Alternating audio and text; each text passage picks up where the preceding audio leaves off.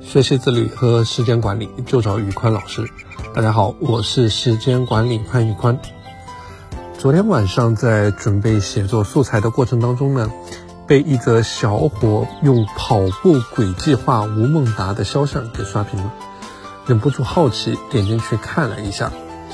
有一个听障小伙啊，他没有放弃对自律的热爱，对生活的热爱，对运动的热爱。跑步运动和自律成为了他的生活方式。偶像走了，用跑步轨迹的方式缅怀偶像，致敬远去的身影。对自律和锻炼同样保持热爱的人，还有彭于晏。彭于晏是属于喝水都会发胖的易胖体质。小学时期的他，体重已经达到了惊人的七十公斤。每个易胖体质的人都是要和食欲与肥胖做斗争。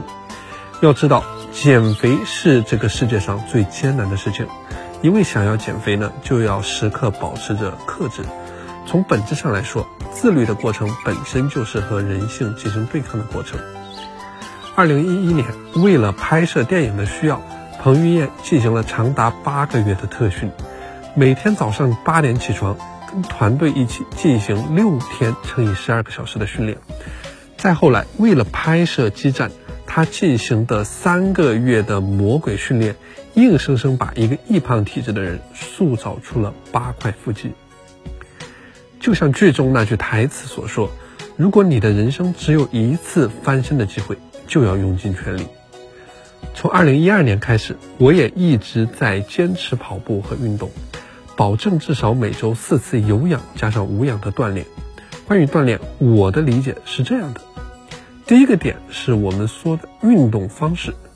先上结论啊，医学权威期刊《柳叶刀》历时五年调查了十二万三千七百一十九名成年人的运动和健康状况，发现挥拍类运动可以降低百分之四十七的全因死亡风险。排名第二的游泳可以降低百分之二十八的全因死亡风险。在我个人多年的实战当中，一直采取的是多种锻炼形式相结合的方式，包括跑步、爬山、游泳、球类、自重、健身房训练。我也建议大家采用有氧加上无氧的不同锻炼形式，最大化锻炼可以给我们带来的好处。第二个点是锻炼的强度。联合国世卫组织对运动强度有明显的界定，强度是指身体活动的做功速率或进行某项活动或锻炼时所用力量的大小，可以被认为是完成活动的用力程度。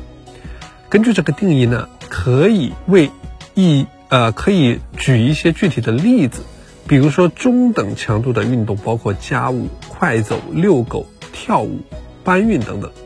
而高强度的运动包括游泳、爬山、跑步、自行车、有氧运动等等。四位组织的建议是每周至少一百五十分钟的中等强度的运动，或者七十五分钟高强度的运动。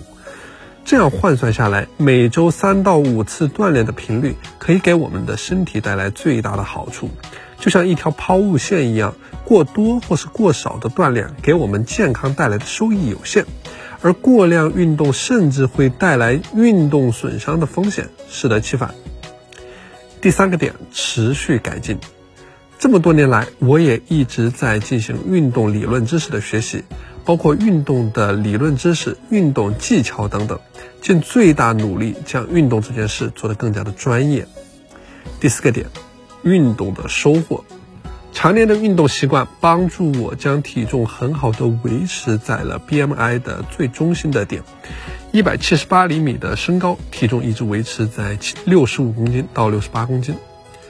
在我的理解，运动可以看作是自律的核心，因为运动的本身啊，它就是和拖延、懒惰、颓废、迷茫、焦虑进行对抗的过程，放弃。对于很多人来说，非常的简单，只是一个念头而已。但坚持恰恰相反，你可以什么都没有，但绝对不能没有一样东西，那就是自律。命运越是不公平，越是先天有缺憾，那越是要将努力做到极致。即使是一手烂牌，也有几率打出王炸。